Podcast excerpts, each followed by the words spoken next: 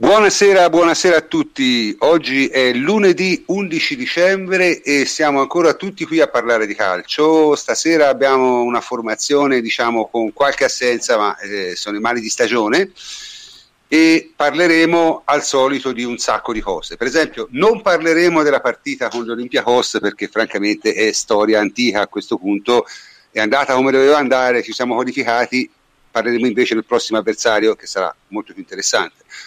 Ovviamente esamineremo in dettaglio Juventus-Inter con tutte le varie tematiche collegate, eh, il piano gara, se si poteva fare di più, le prestazioni dei vari giocatori e poi ovviamente parleremo un attimo anche delle parole di Nedved su Dybala. Posso anticipare che secondo noi insomma, non è che sia stata poi una cosa tanto grave, insomma, Nedved ha avuto un po' il tono da buon padre di famiglia, ma di questo ne parlerà il plenipotenziario, credo che è attrezzato su questo. Poi ci occuperemo un attimo anche del caso di JTV e questa secondo me è una tematica che prima o poi bisognava affrontare. Diciamo, la, la, la, l'innesco è stato l'episodio di, di quel signore che uh, si è lasciato un po' andare diciamo, in trasmissione e al di là dell'episodio che io ritengo abbastanza grave ma che comunque non è terrificante, questo ci dà modo di parlare di qualcosa di cui volevamo parlare da tempo. Infine parleremo dei sorteggi di tutte le squadre italiane e anche degli altri ottavi di CL perché insomma sono venute fuori delle partite piuttosto interessanti. Chi c'è come stasera? Come al solito il plenipotenziario Antonio Corsa. Ciao Antonio. Ciao, ben trovati a tutti. Enrico Ferrari, ciao Enrico. Buonasera a tutti. Davide Terruzzi, ciao Davide. Buonasera prof, ciao a tutti e stasera abbiamo il gradito ritorno di Andrea Lapegna. Ciao Andrea. Ciao prof, buonasera a tutti. Ok, bene, allora cominciamo subito senza indugio perché al solito gli argomenti sono tanti e il tempo non è tantissimo, quindi per l'analisi di Juventus Inter, l'analisi tattica, come al solito, vi rimandiamo al nostro sito ateralbus.it dove trovate l'analisi tattica, come al solito, di grande qualità e competenza. E Davide invece ci parlerà un po' più della partita, un po' più in dettaglio, cominciando appunto da questo piano gara di Allegri che tutti sapevamo, no? abbiamo fatto noi una, un certo tipo di partita col Napoli, sapevamo che con l'Inter dovevamo fare una partita di tipo completamente diverso e in un certo senso è avvenuto, no Davide? Sì, eh, ho avuto modo di scriverlo anche nell'articolo che è stato pubblicato oggi, cioè nel senso che comunque la Juventus ha fatto una partita, come nel classico stile di Allegri, basata anche sulle caratteristiche degli avversari, con l'obiettivo principale primario, quello di eh, ostacolare e di impedire che l'avversario possa giocare sui principali punti di forza. Quindi sapevamo benissimo, lo avevamo detto noi una settimana fa, eh, che eh, l'Inter è molto forte sulle, cerca sempre di, eh, di sfondare sulle fasce con queste giocate per poi mettere dei palloni in mezzo per eh, i cardi e c'è un dato che la dice lunga, cioè il fatto che comunque l'Inter ha fatto 7 cross eh, mentre con Napoli eh, la squadra di Sarri è stata costretta a farne 44, cioè la bravura della Juventus è sempre quella di costringere gli avversari a giocare dentro uno, uno scenario nemico, cioè a fare la partita che non vogliono. E questo sicuramente ha impedito all'Inter, all'Inter di rendersi pericolosa, così come Napoli tranne un'occasione, cioè che alla fine concedi, ci può stare, mentre l'Inter proprio a parte mezza su un contropiede non ne ha avute, cioè la Juventus ha, ha grazie anche a questo centrocampo a 3 eh, perché la Juventus ha giocato in fase di non possesso con il 4-5-1 ha avuto un raddoppio costante sulle, sulle fasce eh, e ha fatto giocare loro centrali. Va detto che nei primi 20-25 minuti la Juventus ha concesso molto all'Inter il pallone eh, tanto che era sul 58% di, di possesso, però l'Inter molto sterile, non riuscendo, sì, sterile, cioè era un possesso difensivo, diciamo, ma anche un possesso eh, del tipo tengo la palla perché non riescono ad andare sulle fasce, non so che cosa farmene. Poi la Juventus dal trentesimo, diciamo, anche con una piccola modifica, perché Manzukic è salito molto di più e praticamente i due difensori centrali dell'Inter erano in condizioni di parità numerica, Matuidi allargava di più, Pjanic che dire erano più aggressivi, Questo ha permesso alla Juventus di alzare l'intensità oltre che il pressing e per, 20, 25, per 25 minuti, gli ultimi 15 della, del primo tempo e iniziali 20 del secondo, la Juventus ha preso il netto controllo della partita. Sembrava di essere sempre di essere lì sul punto di fare gol e ci sono state le occasioni. Ma un'occasione c'era già stata iniziale, pronti via quella di Mandzukic, doppia, grossa, mm-hmm. sfruttando comunque quella che è un, una delle nostre peculiarità, cioè i, i traversoni perfetti di quadrado per, uh, per Mandzukic sulla, sul lato debole. Mandzukic sì, ha sempre... Ha sempre questo dominato. dettaglio tecnico abbiamo sì. un punto e ci ritorniamo proprio apposta. Però comunque, cioè, nel senso, anche la Juventus quando attacca attacca sulla base delle caratteristiche degli avversari, cercando di fare male dove loro hanno delle difficoltà. L'Inter è molto forte comunque con la coppia di difensori centrali, è difficile fare qualcosa lì. Si è visto che si poteva fare qualcosa di più con uh, l'ingresso di Dybala, ma con quella formazione che c'era in campo all'inizio, eh, quello era la partita da fare.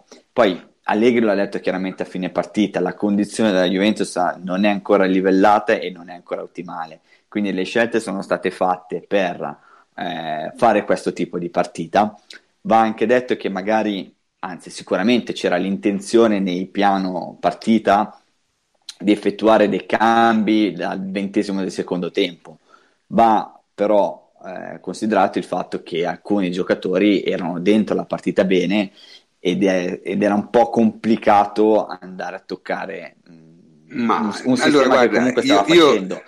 Anche perché dal ventesimo in poi la Juventus è calata un po' di intensità fisica, era molto meno brillante e si è visto anche con Dybala, cioè quando è entrato lui, ma non perché è entrato Dybala e non perché c'è stato un cambio di modulo, ma la Juventus stava pagando un po' lo sforzo che comunque è stato notevole, perché per 30 minuti, ripeto, la Juventus ha giocato con un'intensità notevole e con un'attenzione pazzesca, perché comunque non concedere contropiede, essere sempre eh, aggressivi, non concedere loro il contropiede, eh, tenere a bade Cardi, eh, controllare Perisic, controllare Candreva non è comunque facile. L'Inter è la miglior difesa del campionato, è una squadra che ha fatto una partita difensiva dopo i primi 15 minuti, come era prevedibile, però la Juventus ha creato, ha creato ed è stato un pari episodico, cioè tante volte qua eh, ti entra il pallone e sei bravo, non ti entra e sei il coglione di turno. Sì, allora l'impressione mia, diciamo, è che la Juve abbia giocato.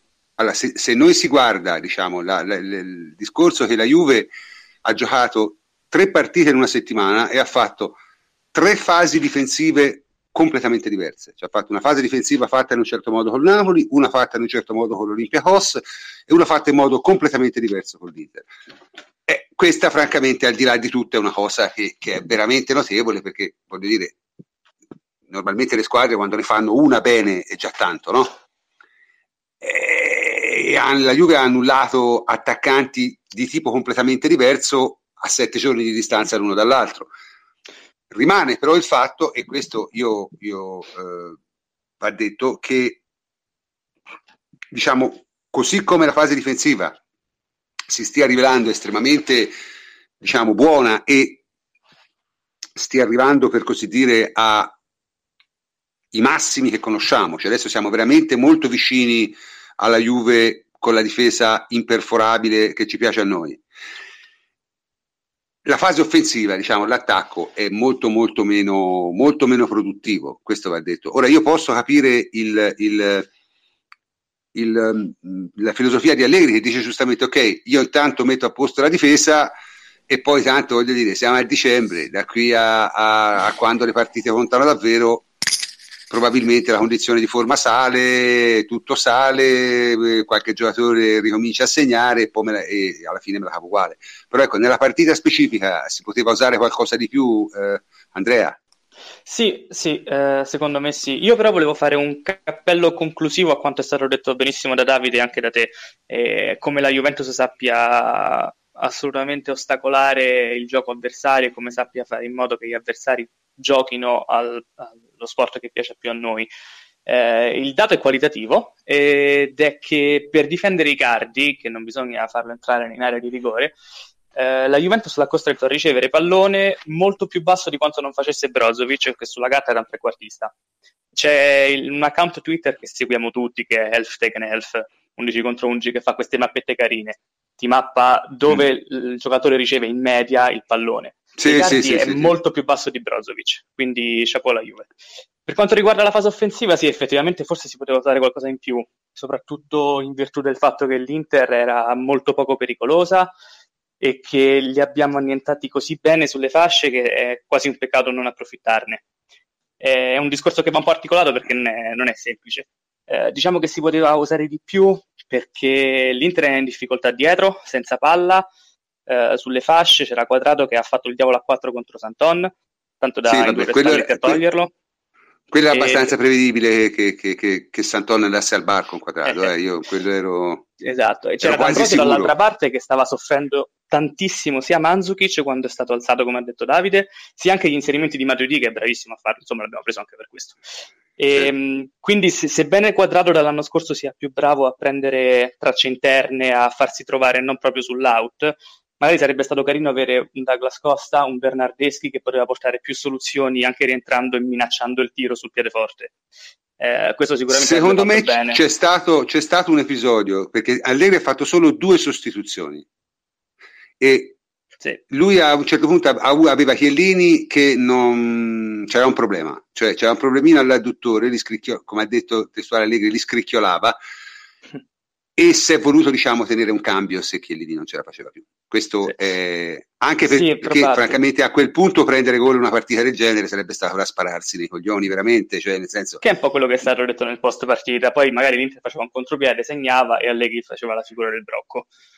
Eh, eh, ma secondo me questa questa cosa, diciamo, questo, questo fatto che, che, che Lini non stesse molto bene ha influito parecchio, perché se lui era sicuro probabilmente faceva il terzo cambio, e a quel punto magari metteva Lucas Costa, perché qui vedo, sai, il popolo, il popolo è, non è contento, è sempre il solito discorso. Io, ripeto, sai però anche io... serviva anche secondo me serviva sì. uno che attaccasse il lato sporcato da Mandzukic, serviva un Alessandro che si buttava dentro nello spazio che toglieva anche, eh, Mandzukic ad Ambrosio. Anche, Ma soprattutto anche. nel secondo tempo, perché comunque sì. c'era diverso campo sì. davanti e a Samoa solo su, c'è da fermo non ti salta, eh. lo mandavano sempre no, sulla, no, no. sulla, destra, lo chiudevano su sinistra, quindi era in difficoltà.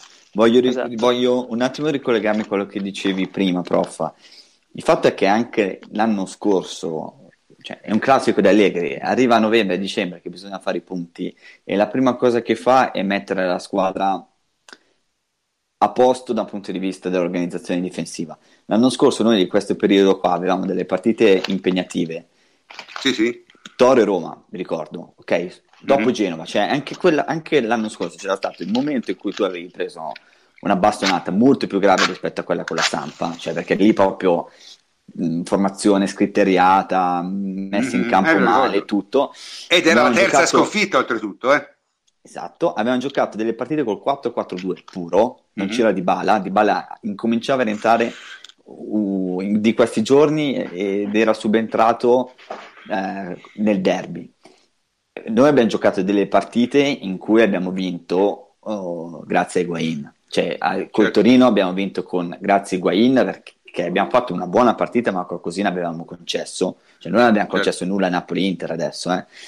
Lì al Torino sì. avevamo concesso, con la Roma era stata una partita molto fisica, avevamo creato di meno rispetto a quanto fatto con l'Inter e, e avevamo inventato il gol Higuain. Cioè c'era stato sì, quel sì. periodo di transizione, diciamo, che è un classico di Allegri, quello in cui sistema la fase difensiva e prendi pochi gol. Cioè, per dire, con l'Inter Higuain ha avuto forse un'occasione un po' più semplice rispetto a quella che ha avuto l'anno scorso, che se l'ha inventata da sola con la Roma, perché quel certo. gol lì se l'ha inventato Higuain, ha avuto un'occasione e la palla questa volta è andata in curva, ci sta. Però per dire, abbiamo avuto occasioni molto più nitide qui, cioè quelle di Manzukic sì, sì, sì, sono state grosse, eh. cioè la prima, la prima è controllo e tiro è sempre gol, ha avuto fretta, altre è stata un po' sfortunato, però sono stati gol che comunque l'abbiamo lasciati lì. Sì, sì, no, ma infatti io ripeto, il risultato non soddisfa al 100%, però onestamente secondo me si può dire poco. Lo so che, che i nostri ascoltatori no, non sono molto d'accordo con noi, però sai, noi siamo più ten- noi tendiamo molto di più no, a considerare in qualche maniera che cosa succede in un campionato. Cioè, io se, se, una cosa ho imparato con Allegri in questi tre anni è che il modo in cui lui affronta le partite di campionato, il modo in cui affronta le partite del girone di Champions League sono diverse, il modo in cui affronta le partite a eliminazione diretta è ancora diverso. Cioè lui veramente ha un modo di affrontare le partite che cambia a seconda della competizione ed è orientato principalmente ad arrivare in fondo. Ma, uh, que- prof. Sì? No, no, no, sì, sì. Finisci, finisci. No, volevo dire, questa è una cosa che magari può non, non piacere a tutti, però è esattamente quello che devi fare per vincere. E non c'è niente da fare, nel senso è, così. Te che volevi dire, Henry? Uh, io volevo dire uh, che sono d'accordissimo su tutta l'analisi uh, che avete proposto. Sicuramente è stato, noi ne avevamo parlato anche in chat de, di quello che sarebbe stato il canovaccio della partita e che poi si è verificato. Io credo che però ogni tanto Allegri e lo, lo, dimostra anche, le, lo, dimostrano anche le dichiarazioni che lui ha fatto a fine partita. Cioè, è stato un po' sorpreso anche dalla Juve, da, dalla partita che ha fatto il secondo tempo e dalla qualità che è riuscito a mettere la Juve in campo. Quindi non è riuscito a leggere bene come eh, dare il colpo di grazia. Perché secondo me alcuni equivoci tattici all'interno della partita ci sono stati. Perché è vero che noi abbiamo messo in condizione Mandzukic eh, di essere pericolosissimo, di, infatti ha sbagliato due gol, eccetera, ma abbiamo tolto dalla partita Higuain. È vero, abbiamo, è vero. Abbiamo, eh, quindi eh, di solito Allegri eh, riesce con i cambi a dare una sterzata che poi eh, alla fine magari favorisce Higuain piuttosto che il Dybala che entra o l'inserimento del centrocampista. Eh, nella partita, secondo me, è stato evidente il fatto che la Juve ha definitivamente abbandonato l'idea di giocare con una difesa che aggredisce eh, in avanti e fa un calcio diverso, che magari era quella li, eh, l'idea che. Secondo me non, è, non l'ha totalmente. Non l'ha no, totalmente, totalmente abbandonato. Totalmente no, ma lo facciamo magari durante la partita a tratti, lo, lo, lo si potrà riproporre anche in alcune partite, però nelle partite che contano Allegri alla fine... Ma secondo me lo vedrai più spesso nella fase a eliminazione diretta della Champions League. Eh sì, dico, be- mm, vediamo, però eh, secondo me è anche una questione di centrocampo che probabilmente per quelle che sono le qualità dei giocatori ancora secondo me non gli garantiscono eh, o, magari è una questione solo di condizione, però non gli garantiscono quello che eh, serve poi per fare quel tipo di calcio, perché il Chedira attuale è un Chedira applicato ma non brillantissimo, che non dà molto alla squadra. Eh, se non in fase no. di un possesso quando è lucido, ma eh, per esempio con l'Inter io mi aspettavo molti più inserimenti di Chedira che sarebbero stati determinanti quando la palla stava dall'altra parte. E poi mh, è mancato anche Allegri nella lettura della fascia sinistra, come stava dicendo bene Davide e Andrea prima, eh, perché da lì a Samoa ha avuto 4-5 palle per determinare eh, e non siamo riusciti a farlo perché mh, purtroppo la qualità di Asamoah eh, non è quella di un Alexandro o di un Douglas Costa. Però come dici tu, prof, probabilmente lui eh, aveva il problema di Chiellini, aveva il problema di Pjanic, qualche scricchiolio fisico c'era, eh, si è voluto cautelare. Però l'ultimo cambio almeno me lo aspettavo, lui di solito lo fa. Ci siamo accontentati alla fine, non siamo riusciti a, ad azzannare la, la preda. Sì, sì, sì. Ora, sai, poi, si può, poi si può anche... Una grandissima partita. E il secondo tempo, eh, dopo i primi cinque minuti, era quasi obbligato il cambio, mettere un po' più di qualità per andare in fondo, per entrare in area di rigore e far segnare gli attaccanti. Eh, purtroppo no. Io ripeto, eh, secondo me è, è, giusto, è giusto tutto questo, ma ten, teniamo anche presente che, voglio dire, non tutte le, il calcio non è matematica, cioè le, le partite non vanno esattamente come specialmente la fase offensiva, perché la fase difensiva la puoi anche costruire, ma che, che pensi il tifoso medio, la fase offensiva non si costruisce e chi la costruisce poi fa la fine del Napoli. È chiaro? Quindi in realtà lì tante volte è dettato un po' dalle circostanze e dall'esempio. Eh, insomma, ripeto, comunque tornando ai singoli, Quadrado e Manzukic, che partita hanno fatto secondo te, Henry? A Quadrado ha fatto una gran partita, Manzukic eh, ha interpretato benissimo il ruolo mancato in lucidità, si vede che anche lui non è al meglio fisicamente probabilmente. Eh, Quadrado ha fatto quello che doveva fare, cioè ha fatto a pezzi Santon, eh, ha raddoppiato anche le linee di passaggio eh, per non far ricevere Perisic e per non far andare lungo Perisic, quindi Quadrado perfetto. Eh, Manzukic secondo me eh, è un po' sulle gambe è mancato in zona gol Manzukic. Eh, sì, è mancato cioè... in zona gol, ma, ma, poi la, ma, la, Juve manca in zona gol quando, quando abbiamo queste partite. Cioè, se, se il gol non, fa, non, lo fa Higuain è difficile come facciamo. Cioè i gol sporchi eh, non abbiamo sì, grandi, sì, sì. grandi, bomber né i, centro, né i, centrocampisti né gli attaccanti, tolto Higuain eh, non abbiamo gente che vede benissimo la porta. Cioè, o arriviamo con la palla in porta come il gol di quadrato con l'Olympiacos oppure eh, le partite sporche, i gol sporchi facciamo fatica a farli.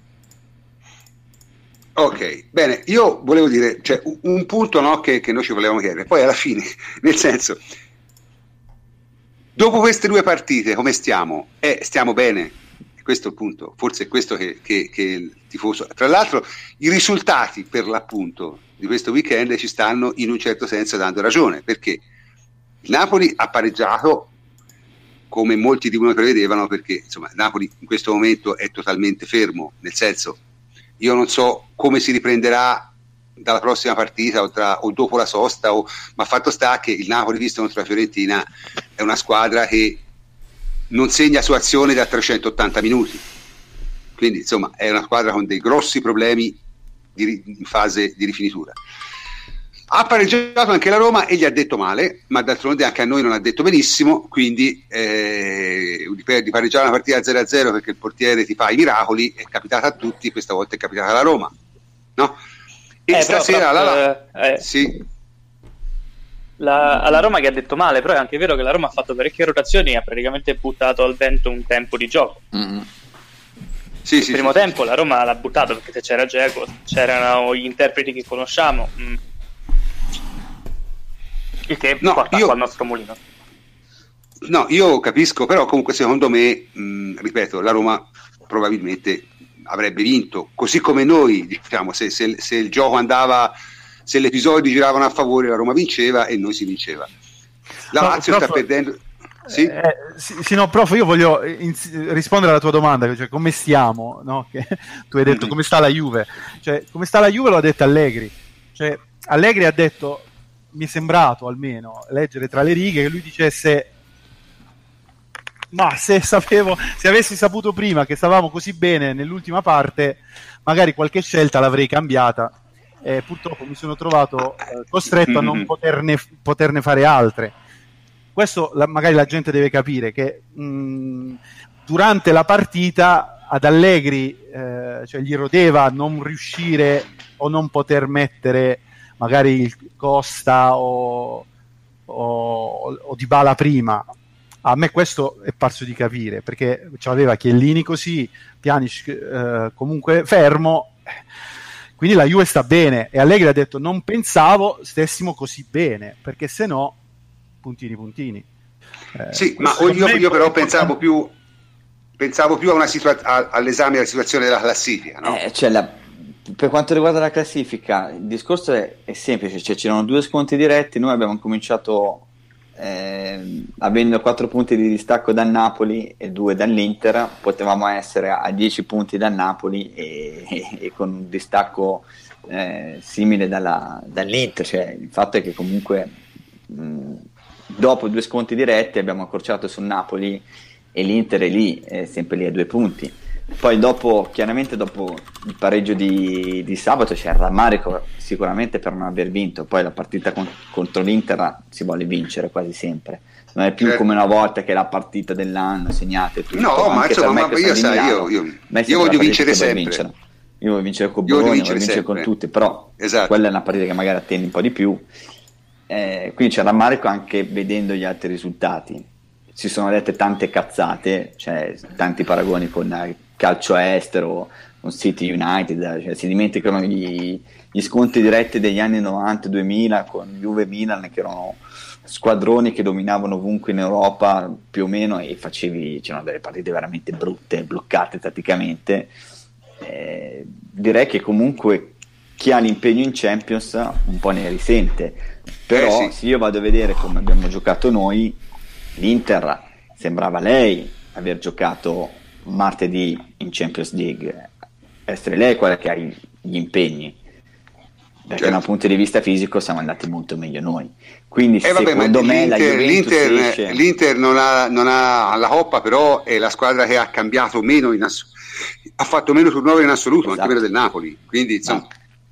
Quello che cioè, io mi sono abbastanza sbilanciato, nel senso che comunque mh, mm, per me la Juventus da queste due partite esce ritrovando quella solidità e quell'essere squadra che gli era mancata in precedenza. E questo è sicuramente positivo, è la base. Senza questa non vai da nessuna parte. Cioè, partite come quella con l'Udinese, partite quella come con la Sandoria, con la Lazio, erano preoccupanti per quello che si vedeva in campo e per l'atteggiamento di alcuni, globale.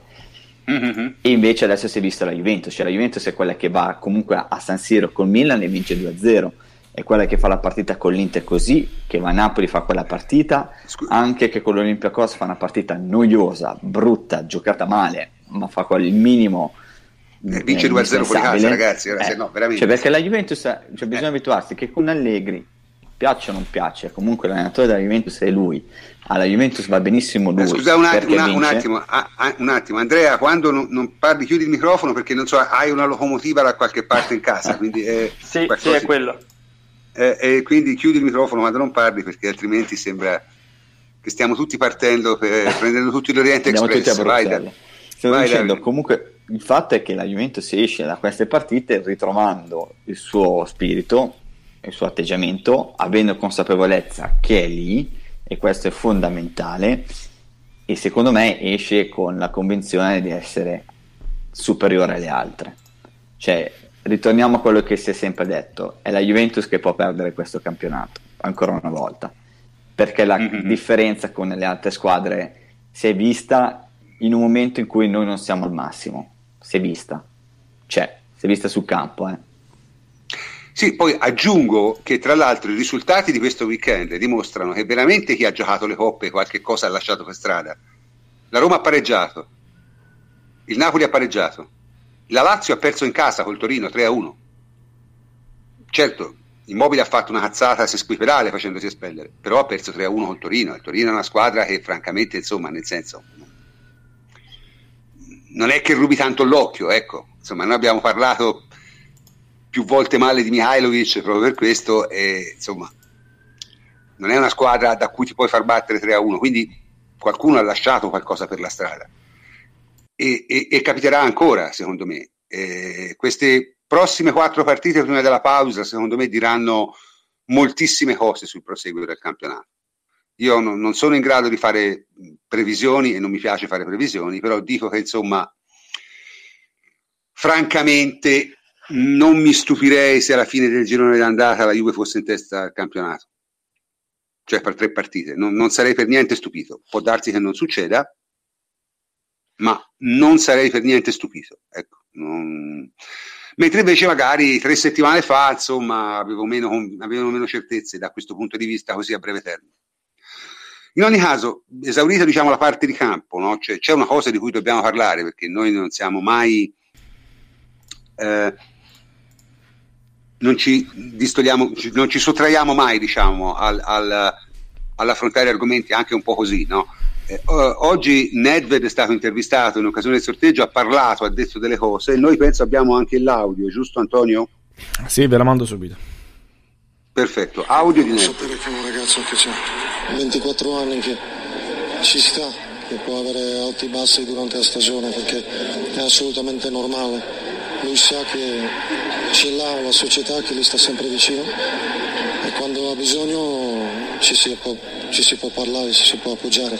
Ovviamente lui è un tipo di giocatore che può raggiungere degli obiettivi massimali come calciatore, perciò l'unica cosa che gli consiglierei è di, di, di fare tanti sacrifici nella vita privata e di, di fare veramente calciatore e fare sul campo il massimo possibile, allenarsi alla grande così sicuramente potrà arrivarci.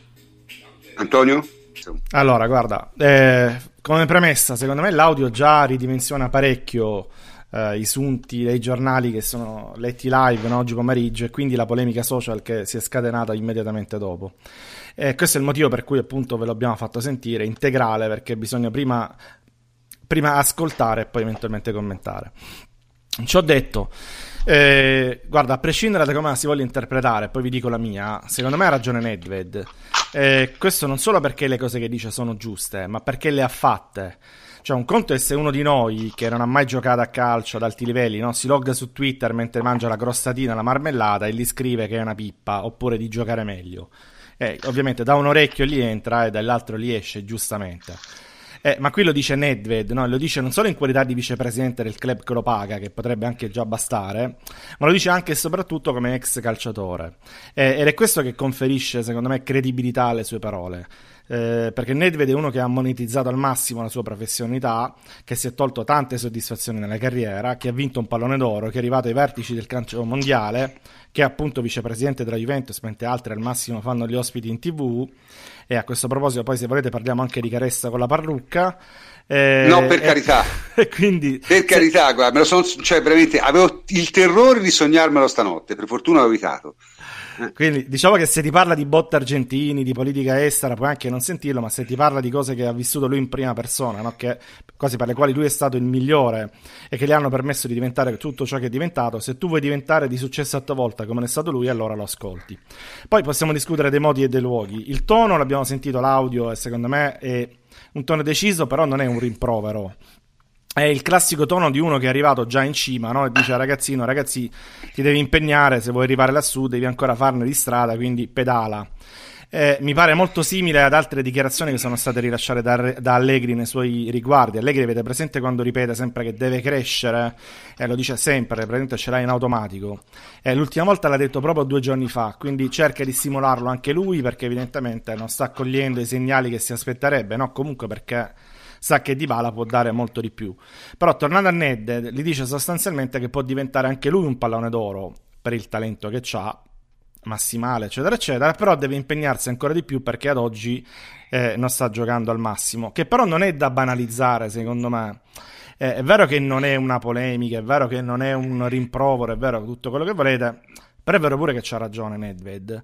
E questo quindi per rispondere all'altra. Sì, però è sembrata più della... una cosa da fratello maggiore, cioè è sembrata più una cosa. Assolutamente, so anche sono d'accordo. Cioè, non è, ripeto, non c'è una polemica, la bastonata, queste cose qui non ci sono no, state. Cazzate. Eh, cazzate. Però volendo analizzare meglio la domanda, il punto che tu hai fatto, hai preparato, perché dici eh, le difficoltà di Dybala. Beh, le difficoltà di Dybala ci sono in un certo senso, nel senso che poi Nedved c'ha ragione. Eh, perché il ragazzo sta sottoperformando. Ora, al di là che glielo abbia detto, non gli abbia detto, no, soft, no, ma questo, soft, è evidente, no? questo, è evidente, E quindi eh, è chiaro che in questo momento sta a lui, a, ne, a Dybala, a dimostrare di avere davvero quella fame, no? la passione per il gioco. Comunque, ragazzi, una cosa va detta, io questo lo dico. Ora, io capisco che siamo tutti uomini o quasi, capisco che, eh, il, ma anche questo eccesso figocentrico per cui qualsiasi cosa si dica a un calciatore debba riguardare le donne lo trovo anche abbastanza anni 80, eh? cioè roba da sentirsi bomber, perché tutti hanno interpretato la frase di Nedved come dire, ah, te de- deve essere più professionale vuol dire deve pensare meno alla figa, perché poi questa è la realtà, no? No, ma... Eh, questo io lo trovo francamente assolutamente ridicolo. Questo sono cioè, convinto che glielo abbia detto al massimo di persona, ma non lo va a dire in televisione. No, ma la questione esatto. è questo, guarda, Allegri... Cioè, no, ma è questa, è questa atmosfera, no, no, capito, ragione, un po' da ragione, sentirsi sì, bomber sì. degli anni Ottanta che, che, a me un mi... Un po' banalotta, dici tu, un po'. Sì, mi, mi, mi, proprio mi, disgu- mi, disgustava negli anni Ottanta, io ero grande negli anni Ottanta, figurati ora, insomma. Comunque dicevo, eh. Allegri che vede le, eh, le, partite appunto dalla panchina, dopo quelle in Grecia, della quale non parleremo, gli consiglio comunque di giocare più semplice, in questo momento, visto sì, che sì. non ti riescono le giocate, devi giocare più semplice. Questo è il consiglio, diciamo, che l'Isterdandi gli ha dato l'allenatore appunto dal suo punto di vista. Invece Nedved eh, gli ha consigliato quello che ha imparato dalla sua esperienza personale, oppure, ovvero quello di allenarsi più duramente. No? Quindi è proprio un consiglio quello che vedo io. E poi non è un cazziatone, ma mi pare un esporre il giocatore dinanzi a una scelta, metterlo dinanzi a una scelta e dire cosa vuoi diventare da grande. No? La Juve vuole capire praticamente che giocatore c'ha. Eh, e quindi diciamo che più che quello che ha detto Nedved in questo momento è importante secondo me capire quale sarà la risposta poi di Dybala perché è stato chiamato comunque è stato bungolato è stato chiamato così pubblicamente in causa no, da un ex pallone d'oro ed è il momento di mostrare l'orgoglio e la voglia di prendersi davvero questa squadra sulle spalle perché l'inizio di stagione faceva pensare a quello e perché c'è stata un'investitura a tutti gli effetti della Juventus nei suoi confronti che è stata ripagata in parte fino a questo momento sì, io ritengo che questo sia il, il punto chiave, insomma, nel senso, sono cose, sono dinamiche assolutamente normali. Io ritengo che i problemi di Dybala siano problemi di natura più tecnica che eh, psicologica, ma questa è una mia impressione personale. Eh, mi sembra che, che, non trovi la fluidità di movimento che aveva inizio stagione e questo di solito dipende da questioni mh, più che altro diciamo, di natura biomeccanica. Qui abbiamo il nostro esperto eh, Henry che credo mi possa da questo punto di vista dare abbastanza ragione, no? Sì, io prof sono d'accordo, io non lo vedo, non lo vedo brillante, ecco, diciamo, per usare un termine un po' più... Eh, ma appunto eh, ne, esci, ne, esci, fuori con l'allenamento, no? Allenandoti sì. di più. Non necessariamente. È tutta una serie di, di, di fattori, Antonio. Cioè, eh, ma sì, quello, quello è la cosa che puoi fare. Quella è la cosa che puoi fare, che dipende da te. Eh, ma l'allenamento, l'allenamento, in sé non è detto eh, che porti a dei miglioramenti. Cioè, non, non, non esiste la, la medicina. No, dico, quella, quella è la cosa che dipende da te poi se hai dei problemi extra che non riesci a risolvere in questo momento, passa il tempo, devi aspettare, devi avere pazienza. Però la cosa che tu puoi fare in questo momento è allenarti in maniera professionale, fare l'atleta, pensare, mettere il calcio al primo posto della tua vita o riuscire eh, a farla, una cosa del genere. Secondo me questo è il messaggio che gli ha mandato Nedved in questo momento. Non, cioè, di concentrarsi sì, su sì. questo, sull'allenamento, che è quello che dipende da lui. Ah sì, ma poi dopo in partita cioè, gli attaccanti hanno queste fasi in cui non ti entra, ok? Ah, certo. eh, stavo leggendo una, eh, una lui, biografia lui di Cantona. entra no? proprio in partita. Cioè eh, lui... Stavo leggendo una biografia di Cantona e lui ha avuto un periodo abbastanza simile, cioè vabbè Cantona è un personaggio molto più complesso e tutto. Eh, eh, insomma, anche, anche, un po' più bizzarro, eh. un grande. Però c'è avuto il periodo in cui non segnava, giocava male. E Ferguson gli disse tutti davano lo stesso suggerimento gioca semplice, concentrati su, su, queste, su queste giocate semplici elimina quello mm-hmm. che ti è complicato perché poi dopo ti verrà naturale. E, Fer- e Ferguson invece che è intelligente gli disse no tu comunque devi cercare di fare le tue giocate.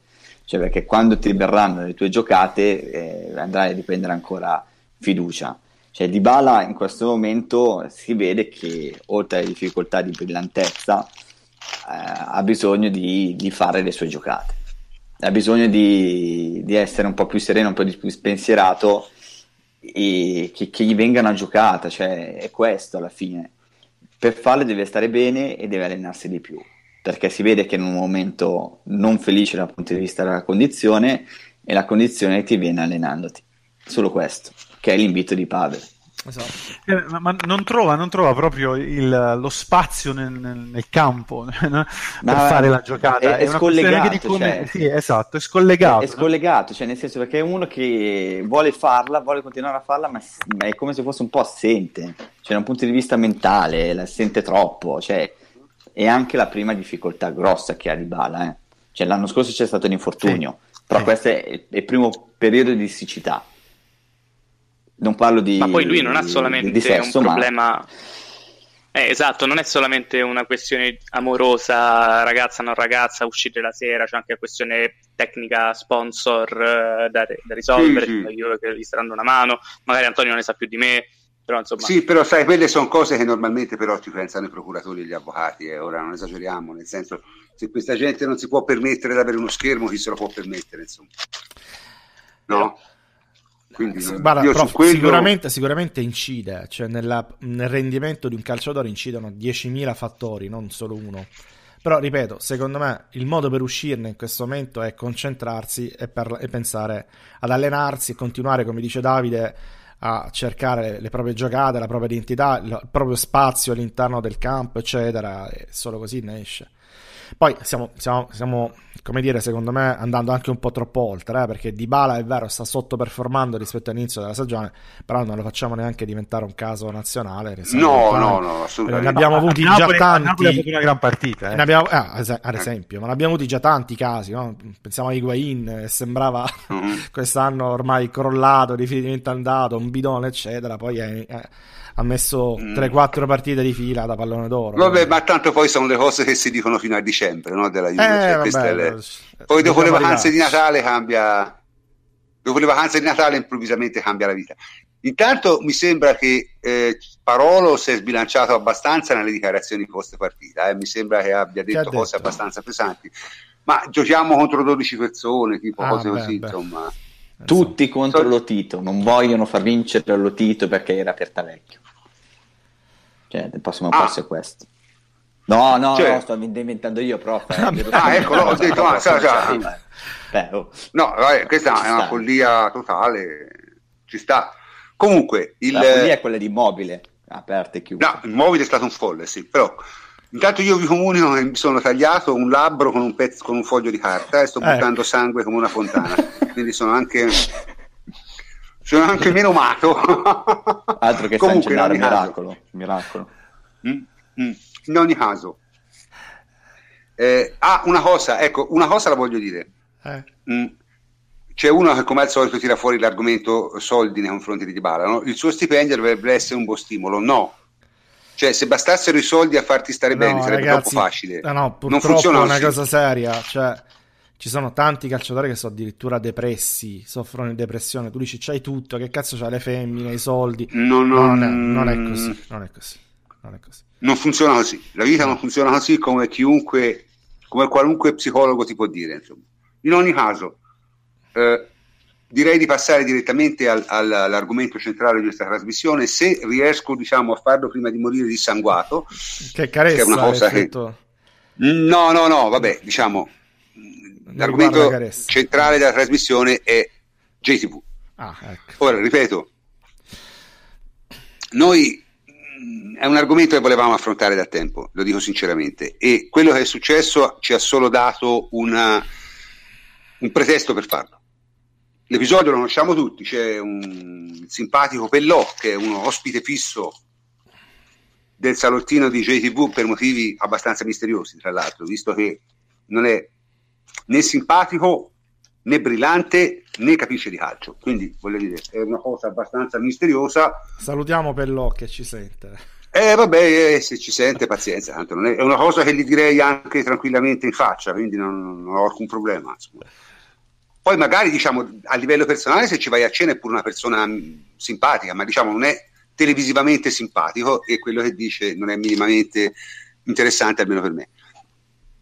In ogni caso, si è lasciato un po' andare ed è una cosa che non è piaciuta. Non è piaciuta perché, perché io credo, insomma, l'aspetto istituzionale delle cose va, va, anche, va anche, un po' eh, salvaguardato. Diciamo che a me non interessa molto e credo a nessuno di noi interessi molto che eh, JTV diventi un, come una TV di Ravezzani o, o J-Planet. Cioè, quelle sono TV in un certo senso dei tifosi, cioè in cui i tifosi si identificano, fanno tutte le loro cose, eccetera, eccetera. Ma eh, JTV che cosa deve essere? Cioè, JTV deve essere la faccia della Juventus. Ora, francamente, se la faccia della Juventus è quella di Pellò, io passo volentieri. Ecco, eh, se, se oltretutto si durante quella trasmissione non ci si dissocia da quel genere di cose, ma anzi ci si mette tutti a ridere come se fosse una cosa simpatica, una simpatica battuta da caserma, eh, io lo trovo abbastanza imbarazzante, anche perché poi giustamente dall'altra parte c'è chi si incavola e ha tutte le ragioni per farlo, tutte le ragioni per farlo. Cioè noi ci siamo eh, attirati addosso una serie di cose molto molto molto brutte e del tutto meritate. Ora, perché questo succeda? Perché diciamo JTV abbia preso questa deriva? Io non lo so, ho delle idee, diciamo, ho delle idee, però eh, siccome vorrei evitare querele, perlomeno per un po', eh, lascio a Antonio la, la, la, parola, insomma, perché lui è molto più bravo di me a dire le cose che si devono dire senza incorrere in, in sanzioni legali. In arresti vari. No, no in... arresti no, però insomma. No, innanzitutto vi rimando all'articolo che ha scritto Davide, che è un articolo che eh, credo sposiamo tutti all'interno della, della redazione di Ateralbus. L'ha scritto lui di suo pugno, rappresenta ovviamente il suo pensiero, però poi mi sento di condividerlo. Eh, quindi gli dico innanzitutto a Davide se vuole aggiungere qualcosa, se vuole fare insulto, poi vi dico la mia. Quindi... Ma eh, allora io rispondo alla domanda del prof. Eh, cosa è diventata? Cioè, il fatto è che secondo me non è tanto la, il problema la battuta di Pellò, cioè l'ospite può anche no, no, no, no, deragliare, no? Cioè, è, è senso, la reazione generale. Cioè, è l'ambiente, que- è l'ambiente. cioè nel senso, mh, io ho sentito tante... Cioè, sono contento del fatto che l'articolo abbia un po' oh, fatto discutere, era questo l'intento, cioè, non, non ho certamente l'ambizione di, di, far pensare le persone alla mia stessa maniera, cioè quell'articolo serve per discutere, per... Eh, per esprimere il mio pensiero. E, tra le risposte che ci sono state, una mi ha colpito, eh, ma lo si fa anche per gli ascolti. Cioè, io non credo che un canale istituzionale come deve essere Juventus TV debba avere negli ascolti la propria uh, ragione di vita. Cioè, anche perché non ne farà mai abbastanza. Cioè, non è, è, esatto, e non è un canale eh. dei tifosi, c'è una differenza, è un canale per i tifosi, a servizio dei tifosi della Juventus. Ma è, è un ambiente, cioè noi qualche ospite l'abbiamo avuto, senza dire noi siamo più bravi e tutto. Cioè noi fuori da quando siamo dalla trasmissione diciamo alcune cose. Quando siamo in onda ci comportiamo diversamente perché è un'esposizione pubblica e misuriamo bene le nostre parole. Ok? Cioè, e chi viene qua sa benissimo che non può essere al cazzeggio del rutto barra cioè, noi cazzeggiamo, abbiamo la parte sui 15 minuti del cazzeggio. Però quello che sta succedendo a Juventus TV, ed è una scelta legittima, ma è una scelta che io mi sento per quanto, in quanto tale di criticare, è la trasformazione in una uh, TV locale. Al momento in cui la TV locale eh, mi sta appunto. sulle palle, io non la guardo se è Juventus TV, perché Juventus TV secondo me deve avere un altro servizio. E, ripeto, non è questo incidente, ce ne sono stati altri, ci sono anche dei comportamenti secondo me sui social che non sono adeguati per quello che deve essere chi rappresenta la Juventus, cioè perché anche quando sei sui social si rappresenta la Juventus se fai parte di Juventus TV. Ok, se parli di Juventus, se parli di figa, se parli di altro, non rappresenti la Juve, cazzi tuoi, ma se parli di Juventus, insomma, e vai a, a discutere con uh, blogger e tutto, insomma, non mi sembra il massimo.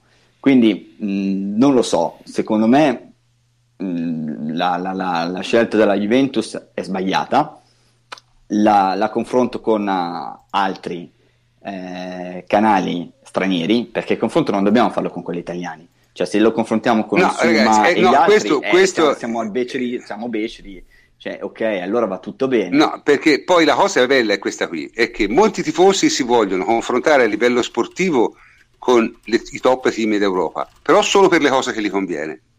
Cioè, per le cose che non gli conviene, no. Nel senso, andatevi a vedere come è fatta Real TV, andatevi a vedere come è fatta Barça TV, andatevi a vedere come è fatta Manchester United TV e vedrete che se uno fa una cosa del genere a, che ne so, Barça TV, salta il conduttore, il direttore e chi si occupa di DJ TV all'interno della società. Subito, il giorno dopo. Poi un'altra eh, cosa, eh. che, che, ho scritto e che voglio ribadire qui. Ehm, il fatto è, eh, ma noi siamo sempre insultati. Suarez a Mediaset. E chi se ne frega? Cioè, che, che, che discorso è questo? Mi fa incazzare, chiaro, ci fa tutti incazzare quello. Però non è che ci dobbiamo comportare come loro. Soprattutto se hai il canale da cosa... cioè, allora, se è una televisione locale, ma tu lo puoi anche fare, sono cazzi tuoi, detto proprio sinceramente. Rappresenti sì, non la guardo, cioè, io, io che non guardo. Canale. Cioè, io che non guardo le, le televisioni di Ravezzani o, o esatto. J-Planet sono, sono messi. Esatto. Cioè, non... Per dire, Bomblano è stato molto più bravo perché si è dissociato da quello che aveva detto l'ospite. E lui poteva tranquillamente non certo. farlo perché comunque certo. oh, è l'opinione di, di, un ospite, rappresenta se stesso in un attimo privato. Lo ha fatto, è stato molto bravo. Cioè, è la differenza, cioè non è che dobbiamo comportarci come gli altri e, e, insultare i tifosi delle altre squadre o anche le altre squadre, non lo fanno i tesserati della Juventus, che sono quelli più esposti, secondo me non lo deve fare chi rappresenta la Juventus in televisione. Ok? Tutto qui è, è molto semplice. Poi dopo, ribadisco, dentro Juventus TV, perché li conosco, ci sono ottimi professionisti, cioè i nomi sono quelli, li sappiamo c'è Paolo Rossi, Enrico Zambruno, Enrico Vincenti, Simone Stenti, Antonio Romano, eh, ce ne sono, sono bravi, ok? Sono molto bravi. Eh, ma eh, il problema è, è, è, nel senso, voglio dire, tanto è inutile girarci intorno. Eh, il problema è il tipo di linea editoriale che ha coinciso col cambio della direzione e col passaggio dalla pressa alla gestione diretta della Juventus. Questo secondo me... Ecco, ha... Allora, prof, facciamo così cerco di fare quello che, come hai promesso tu, sì. che misura le parole, faccio il poliziotto buono. Però insomma cerchiamo di capire no, vabbè, come, io non come voglio stanno dire, le cose. Cioè, ma voglio dire, io sto, sto dicendo dei dati di fatto. Ah, no, cioè, è un dato di fatto che da quando che da quando si è passati dalla gestione della pressa a quella diretta dalla Juve è cambiato il direttore, è cambiato il, la linea editoriale. È cambiato non solo il direttore, è veramente... la linea, sì.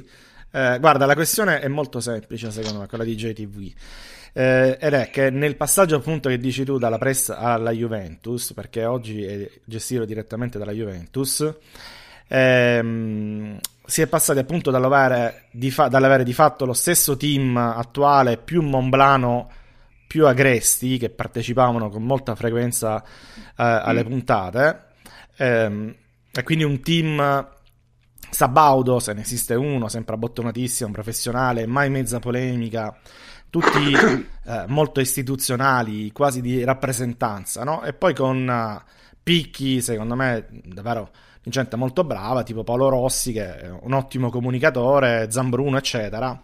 Eh, quindi il team era, secondo me, un team molto competente e interessante.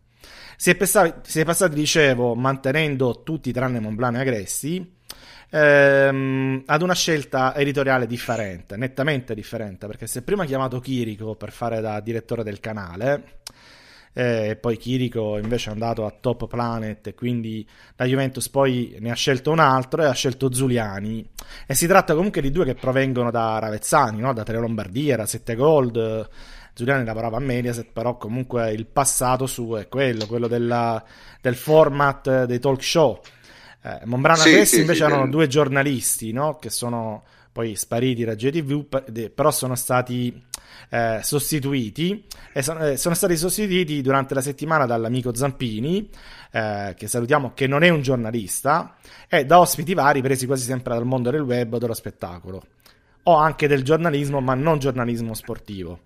E quindi Zuliani cosa ha fatto? Ha portato ovviamente il canale verso il suo modo di lavorare, no? che è quello del bar sport. Attenzione quando dico Ehm, non sto dicendo che sia scarso, Giuliani. Quando dico bar sport non è per me un'offesa, sto semplicemente dicendo che appunto si è trasformato. Mm.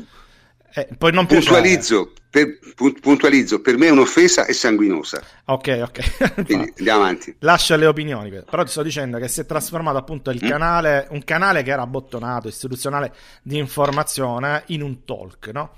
La trasmissione punta si chiama appunto J-Talk, no? Eh, e nel talk show ci si rivolge appunto ai tifosi avversari. Eh, non parlo necessariamente dell'ultimo episodio, però se sentite Zuliani, qualche video su YouTube, altri che intervengono, ogni trasmissione quasi ci hanno da ridire contro i tifosi avversari, cosa che ad esempio qui nel nostro podcast credo che non abbiamo mai fatto non parliamo di tifosi avversari, eh, non ce lo sogniamo neanche, ma nei talk show invece si fa. È dialettica, il talk show è sfottò, dimostrare le proprie ragioni di, scopita, di scapito di quelle sì, degli altri, no? Quello è il talk. Quindi ogni tanto quando tu imposti... Sì, ma è, è veramente la merda, cioè nel senso, quello eh, che io voglio dire è, io mi aspetto, allora, se io a JTV ho una copia sbiadita perché non ho il contraddittorio reale de, di quello che succede nelle trasmissioni di Ravezzani, francamente mi sembra un grande spreco di, di, di etere. Eh, lo so, eh, eh, dire, prof, è, è, quello il talk, è un talk praticamente fatto da Juventini, tra Juventini, quasi tutti pescati, appunto, ripeto, non da giornalisti, non ci sono giornalisti sportivi, eccetera, che intervengono, ma quasi sempre... Sì, eh, ma con l'atteggiamento di Chiara Lombardia. Con l'atteggiamento di un talk, perché si finisce per scivolare necessariamente. Ripeto, il talk è quello, è parlare anche di queste cose qui, ti ci devi sporcare. Quindi lo fanno scientificamente, vanno a parlare, ripeto, di cose che mm, magari non sono argomenti da canale tematico appunto classico, perché andare a parlare di eh, il giornalista Totta ha fatto il tweet e lo vai a sfottere, cazzo te frega Oppure il, il, tifoso avversario ha fatto un tweet durante la diretta dicendo che tu gli fai il pippone, tanto arriverai quarto, quinto e sesto, ti è. Cioè, eh, sono cose da talk. Eh, sì, so ma sono cose da vergognarsi. Ah, ripeto, anche la polemica continua con, con, i tifosi juventini che si lamentano. Ah, anche, anche, quella, i tifosi cioè, in generale. Allora, questa no. la possiamo fare noi che facciamo una trasmissione, un podcast noi, di eh? informazione. La la facciamo, ma la facciamo per tutto meglio e in modo più serio, cioè con argomenti un filino più logici, diciamo, no? E comunque non è quello che io mi aspetto da una TV istituzionale. Cioè, io ragazzi capisco Però... che in Italia, in Italia siamo nella, nella, Scusate, fatemi finire perché mi sta montando. Cioè, in Italia siamo nella, nella merda, nella merda più totale, non si sa più cosa sono le istituzioni, eh, Di Maio si candida a Presidente del Consiglio invece che amministratore del condominio di casa sua, cioè tutte queste cose qui. È, è, un mom- è un momento tragico per questo paese, però che cavolo insomma, anche JTV, cioè anche il calcio mi devono far diventare una merda.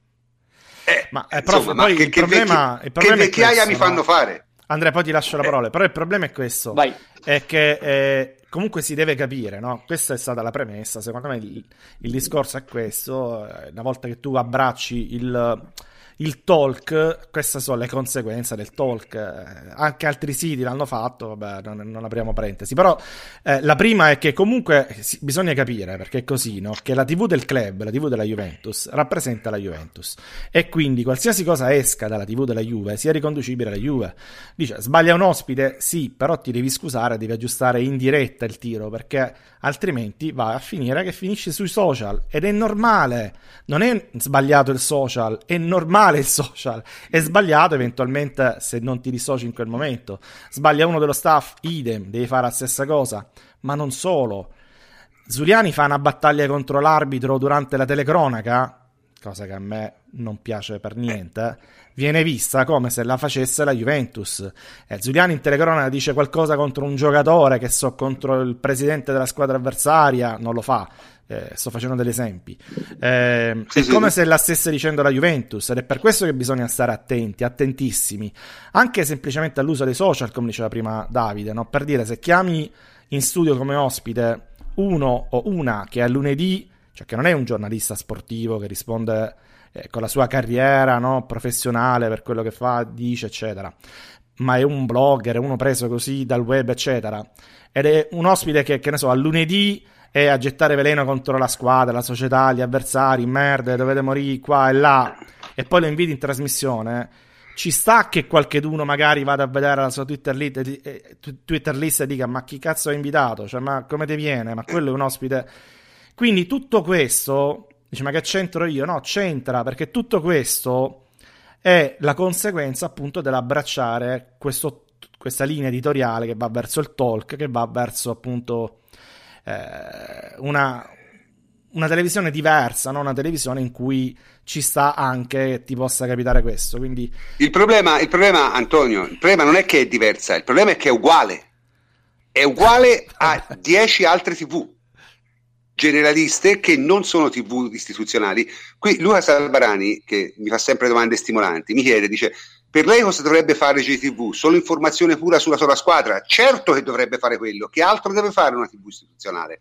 Non è una tv commerciale, non deve fare ascolti, deve dare informazione ai tifosi sulla Juventus, non deve fare polemiche, non deve fare eh, piagnistei, o comunque, deve raccontare, comunque, però, deve essere la faccia fare... della Juve. Questo, questo, siamo d'accordo, credo tutti. Però, se comunque la scelta della società è un'altra, cioè se loro però vogliono fare gli ascolti per qualsiasi motivo, eh, perché magari il piano è quello di diventare influencer, popolari, sostituire altre trasmissioni, eccetera, devi sapere comunque che con il talk ci sono delle eh, conseguenze, ci sono dei pericoli e che quindi ci vuole pochissimo affinché una, pole- una polemica anche dal nulla diventa virale e si trasformi poi in una vera e propria shitstorm che è stata l'ultima che è andata a finire su tutti i giornali, Corriere, Corriere della Sera, eccetera, eccetera. Quindi eh, devi sapere che a volte nasce punto... anche da un profilo social, dal video tipo quello della Somma, che magari non ce l'aveva con i cose avversari, sì, però non aspettano altro. E quando tu ti butti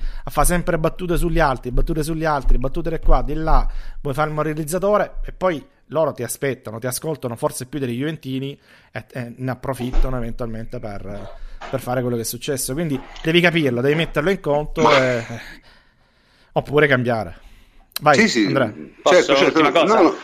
Vai, vai, Andrea. Prima, prima di, di, congedarmi e lasciarvi alla musichetta della Champions, volevo portare un punto di vista un po' esterno su questo, perché io in realtà nel mio lavoro quotidiano lavoro in comunicazione e n- nulla a che vedere con la televisione, chiaramente. Quindi proprio per questo chiedo da non addetto ai lavori, perché non salta qualche testa? Siamo tutti d'accordo che Juventus TV così non funziona, siamo tutti d'accordo che è stata fatta una cazzata, anzi pure due, tre, quattro quel, quel giorno, perché tolleriamo tutto questo? Perché la società tollera?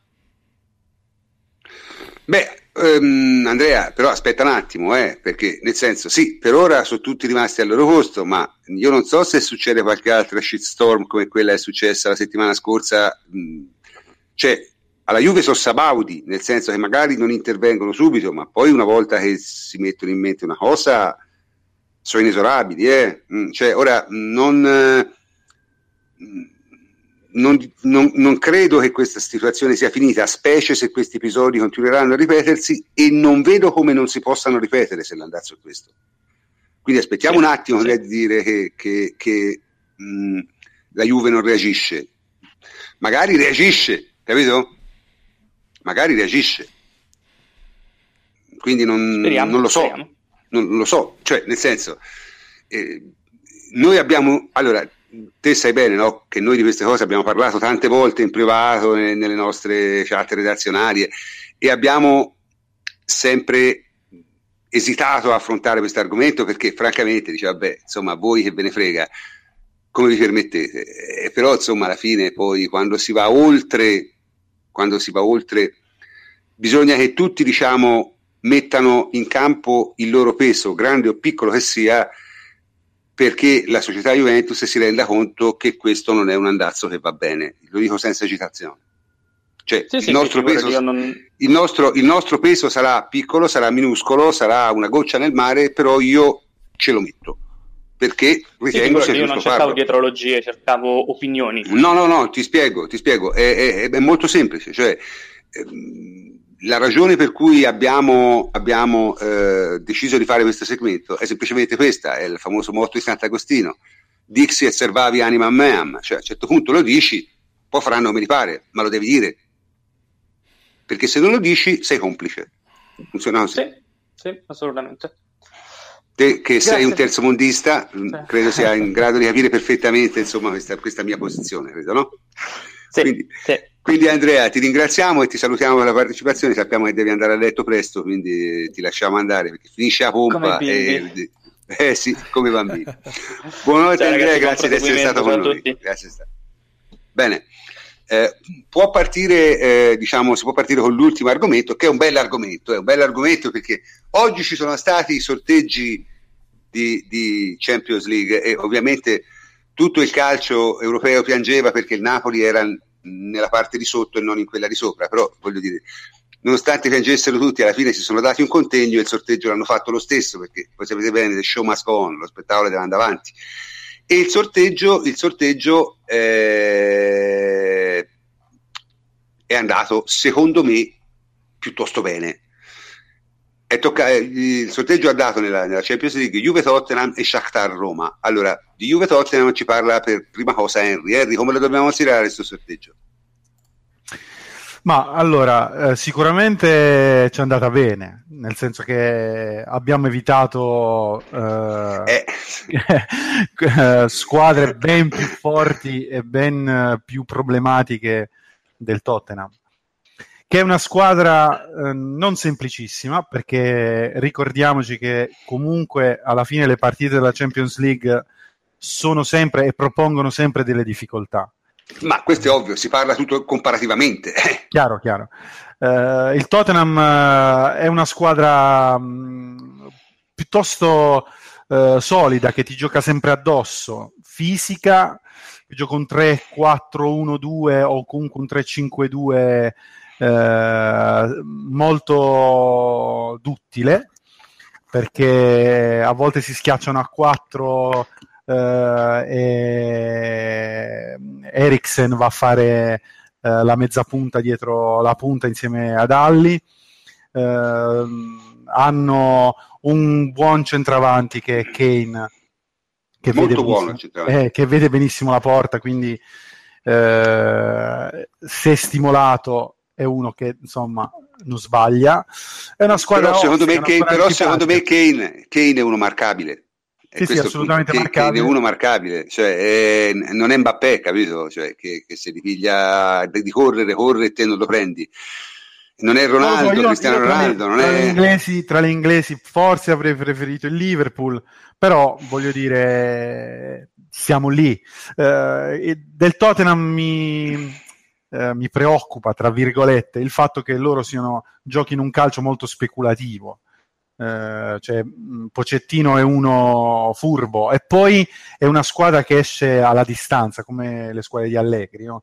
eh, nella stagione eh, esce tardi mh, vanno in forma dopo Natale insomma non, non sarà una partita semplicissima però insomma, no, no, la, Juve, no. la Juve ha tantissima eh, qualità in più e secondo me insomma la dobbiamo portare a casa non portarla a casa sarebbe davvero deludente. Sì, penso che la Juve sia la favorita d'obbligo in questa partita e, e bisogna, bisogna, diciamo, mh, ma per tanti motivi, per motivi, diciamo, proprio di natura storica, due finali in tre anni, perché la rosa è superiore, perché secondo, a me Pocettino, per esempio, come allenatore non piace moltissimo, lo trovo uno abbastanza, cioè no, non particolarmente, diciamo, abile da certi punti di vista, presenta una squadra molto, molto, molto tradizionale, diciamo, ecco, mettiamola così, una squadra senza grandi, grandi voli tattici, una squadra quadrata in, in, Premier League, va discretamente, ma insomma non benissimo. Francamente non la trovo una squadra che per una Juve in normali condizioni dovrebbe essere temibile, ecco, mm, non la trovo affatto una squadra temibile. Francamente ci sono altre squadre che mi avrebbero creato più problemi. Beh, io, io parto io parto dal presupposto che Allegri, Pocettino è in grado di metterselo in tasca a livello tattico. Probabilmente è in grado di mettersi in tasca anche una Emery, ma una Emery ha i giocatori. Cioè, una Emery ha dei giocatori che possono vincere la partita anche se lui non ci ha capito una mazza. E questa è la grossa differenza, capito? Mentre eh, qui se te non fai aprire la mazza a Pocettino la partita la perdono perché non hanno giocatori che da, sé, da soli fanno la differenza. Cioè se col, se col eh, Tottenham vinci la battaglia tattica e la vinci, li butti fuori. E, farlo col Barcellona, col Paris Saint Germain, col, col Real, con squadre che hanno diciamo i giocatori è molto molto più difficile secondo me. Non so se siete d'accordo, ma Davide. Certamente, prof, eh, cioè, per andare in finale eh, devi sempre incontrare avere uno sconto diretto. questo classico, non lo è, cioè, però. Eh, questo non lo è. Cioè, nel senso, queste è, io ho sentito le parole di Kane, ha detto per vincere la Champions devi incontrare le squadre più forti. E chiaramente loro da primi si auguravano un sorteggio più abbordabile, hanno preso la Juventus. Cioè, eh, siamo noi, spesso, diversi tifosi della Juventus non avere grande considerazione della Juventus, ma è, siamo un'avversaria che vorrebbero tutti evitare, ok? Perché è difficile giocarci contro.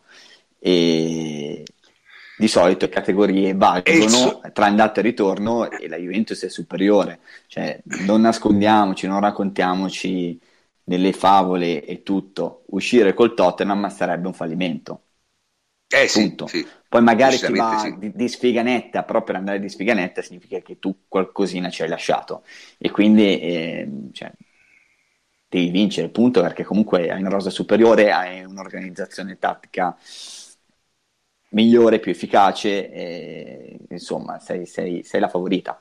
Poteva andare decisamente peggio. Eh, in quattro anni con Allegri noi abbiamo incontrato il primo anno in Dortmund e lì sembravamo la netta mm. favorita e poi dopo Allegri se n'è incartato Klopp, eh, soprattutto al ritorno. Eh, abbiamo incontrato il Bayern Monaco, sappiamo com'è, com'è stata comunque tra andata e ritorno. Il Porto era chiaramente la squadra più debole tra le quattro che abbiamo incontrato. Il Tottenham, secondo me, non è come quel Dortmund lì, perché aveva dei giocatori superiori, però il livello più o meno può essere paragonabile. Solamente che in questo periodo la Juventus è cresciuta. Eh, è cambiata molto, ma la Juventus è, è, cresciuta, adesso ha anche molta più consapevolezza. E, e, poi lo sappiamo, è sempre stato così, c'è una, c'è una Champions che da settembre a dicembre, poi dopo inizia quella vera. Cioè, altrimenti Real Madrid non avrebbe mai vinto la Champions negli ultimi anni. Mentre Real Madrid sì, perché è sempre fatto dei gironi, mamma mia. merda, cioè, proprio, diciamo così. Poi dopo arriva e arriva Real Madrid. Sì, no, e ma così. io dico io dico soprattutto che secondo me la grossa difficoltà, parlando sempre in generale, e la ragione per cui nessuno vuole incontrare la Juve, è perché la Juve è una delle poche squadre che non puoi battere con una fase sola. Cioè, nel senso, la Juve si difende bene e se te non ti difendi bene ti segna. Quindi con una sola fase la Juve non la puoi battere, si è visto in questi tre anni. Difatti chi ci ha battuto?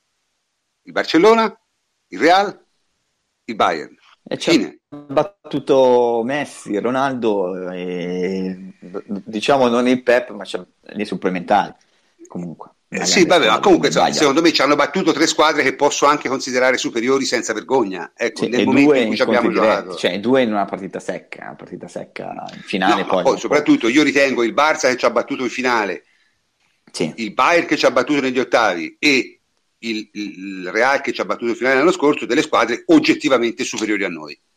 Eh, perché, e soprattutto, squadre con buoni giocatori, mi, migliori dei nostri, e allenate bene anche loro. Cioè squadre con due fasi, squadre che sanno attaccare e sanno difendere. So, voglio dire, nel senso, non è che ti ha battuto lo Shakhtar, eh?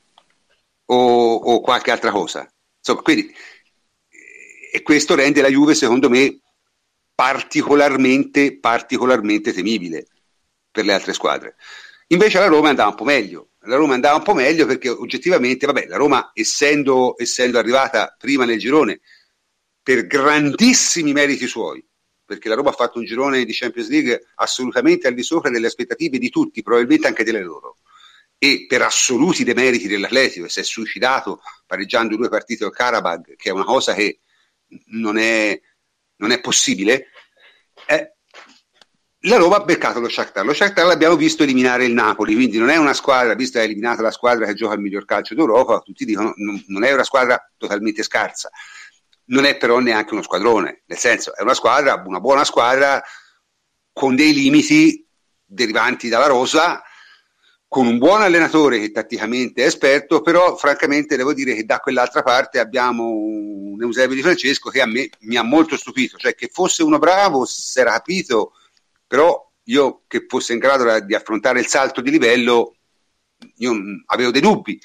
Invece per adesso ha dimostrato di... Beh, di, la, di Roma, la, Roma, prof, è stata premiata dal coraggio, perché ha affrontato primo, il girone della Champions eh, coraggiosamente. Perché sia la partita uh, con uh, l'Atletico... Beh, insomma, quella in casa, quella in no, casa è stata non quella in casa, infatti la in, quella in casa è stata la prima, eh, lì hanno rischiato tantissimo, infatti meritavano di mm. perdere, no? Sì, sì. eh, però le partite che ha giocato a Madrid eh, e poi con il Chelsea eh, se l'è giocata. Se l'è giocata sì, no, giocato bene, all'attacco, in verticale. Eh, ed è stata premiata cioè in Champions poi alla fine questo eh, premia sì, no, sai, c'è anche da dire che la Roma non aveva molte alternative a questa strategia, eh? cioè nel senso la Roma o faceva così eh, o non passava. Beh, però l'ho capito. Altri... E questo è un merito enorme, e questo è un merito enorme, altri non l'hanno capito e giocano l'Europa League, è vero, esatto, sono d'accordo. Esatto. Eh, sono d'accordo. Però ecco, diciamo, mm, io francamente, anche lì, eh, lo, lo Shakhtar non è uno squadrone, non è nemmeno una squadra scarsa, attenzione, eh, perché poi se no non bisogna andare nell'eccesso opposto, una squadra di esperienza, una squadra con molto di volo, andate a riascoltarvi quello che abbiamo detto a settembre quando abbiamo commentato i gironi, che tutti dicevano che il Napoli aveva avuto un girone facile e dicevamo ma insomma sì, è un girone in cui sicuramente il Napoli può e deve passare, però non è un girone così semplice, perché lo Shakhtar non è una squadra che diciamo ti, ti regala niente, ti regala la partita, non te la regala. E, insomma, non la regalerà Ma, neanche alla Roma. Lo Shakhtar lo devi battere. È una, esatto. squadra, è una squadra tattica, è una squadra con un buon allenatore. Eh, con qualche individualità, sempre pieno di brasiliani, perché poi alla fine negli ultimi 18 metri, se hanno la palla gol, i gol te lo fanno. Quindi, mh, mm, insomma, è una squadra che devi battere, devi battere sul campo. Certo, le individualità sono notevolmente inferiori a quelle della Roma, eh, e quindi la Roma è favorita. Però, sai cosa, prof? Lo Shakhtar a febbraio, eh, l'andata della, de, degli ottavi, è una settimana prima dell'inizio del nuovo campionato. Quindi, insomma, andare sì, sì, sì, è, è, sempre eh, per loro un problema, no? Sì, però sai, ormai però non è che siamo più nel mondo di prima, eh? ormai le squadre hanno la possibilità di, di, di fare tante cose in quelle, nella pausa. Cioè, no, no, sì. no, però a certi livelli, sai, cioè, ti manca, ti manca sì, però, insomma, la, l'agonismo. 15 anni fa, quindi, fino a 10-15 anni fa si chiudevano in casa e bevevano la vodka, ora non fanno più così, eh. Cioè, no, quindi, no, io quindi parlo è, è, mancanza di agonismo, insomma, sai, la, lo so, però comunque insomma anche questa cosa qui, se te vai a esaminare i risultati delle squadre che fanno la pausa lunga alla ripresa, non sono così negativi come lo erano 5, 6, 10 anni fa. Eh? Attenzione, mm, io, è, un, è, un, è, una valutazione che ho fatto anche negli anni scorsi, non sono andato a guardare, la tendenza è molto cambiata. Eh? La tendenza è molto cambiata. Poi ci sta che lo Shakhtar vada fuori con la Roma perché la Roma è superiore anzi è quello che mi aspetto, mi aspetto che la Roma passi il turno non in modo agevole, ma insomma in modo abbastanza netto, ecco, io, io la vedo così personalmente, a meno che la Roma da qui a, a, a, febbraio non trovi una serie di circostanze a livello diciamo di infortuni e di cose incredibilmente sfavorevoli, la Roma è nettamente favorita con lo Shakhtar, per, sia per, per, tante ragioni, insomma, a cominciare da quella che è una squadra, secondo me, con delle individualità migliori. Tutto qua. Per gli altri ottavi, Davide, che ci dici degli altri ottavi? Ma allora, per gli ottavi iniziamo da, da dire un'ovvietà, cioè il fatto che comunque, il, ehm, cioè, da, da, una considerazione, il Paris Saint Germain ha vinto il girone e si prende il Real Madrid. Sì. Monaco è arrivato secondo in quel girone e si prende il Besiktas, che è la squadra che tutte volevano prendere, cioè proprio, ma tutto, tutto il mondo voleva il Besiktas. Okay. Che sono botte di culo. E comunque, ragazzi, ora il, il, il, il Monaco, lo, ba- Monaco lo batterà il Besiktas, però sicuramente, però anche lì evitiamo di sottovalutare. Il Besiktas ha vinto un girone non semplicissimo giocando piuttosto bene. Sì, sì. È una squadra che ha dei no, giocatori ma... di livello internazionale perché ce l'ha, perché l'ha presi giocatori un po' avanti con gli anni, ma però di livello internazionale. Quindi non la, ora ha beccato proprio la squadra che sicuramente la elimina, però non era proprio fuori se beccava un'altra squadra. Eh? Cioè, no, so, Besiktas... no vabbè, con Porto, Siviglia e Basilea, cioè, eh, vabbè, eh, una di queste se la poteva giocare. Capito? Eh, eh cioè, nel senso... Mm. No, ma il succo, prof, è che eh, arrivare primi e secondi non è poi così determinante per, per il sotteggio degli ottavi, cioè proprio lì è culo eh, ah, sì, è semplice certo. come questione. È eh, ma se- il sorteggio cioè, è anche, sempre culo. Ma anche noi. per definizione. Cioè, anche noi. Se uno va a vedere la Juventus è arrivata seconda e prende il Tottenham. Il Barcellona è arrivato primo e prende il Chelsea. Il Chelsea è più forte del Tottenham. Ok?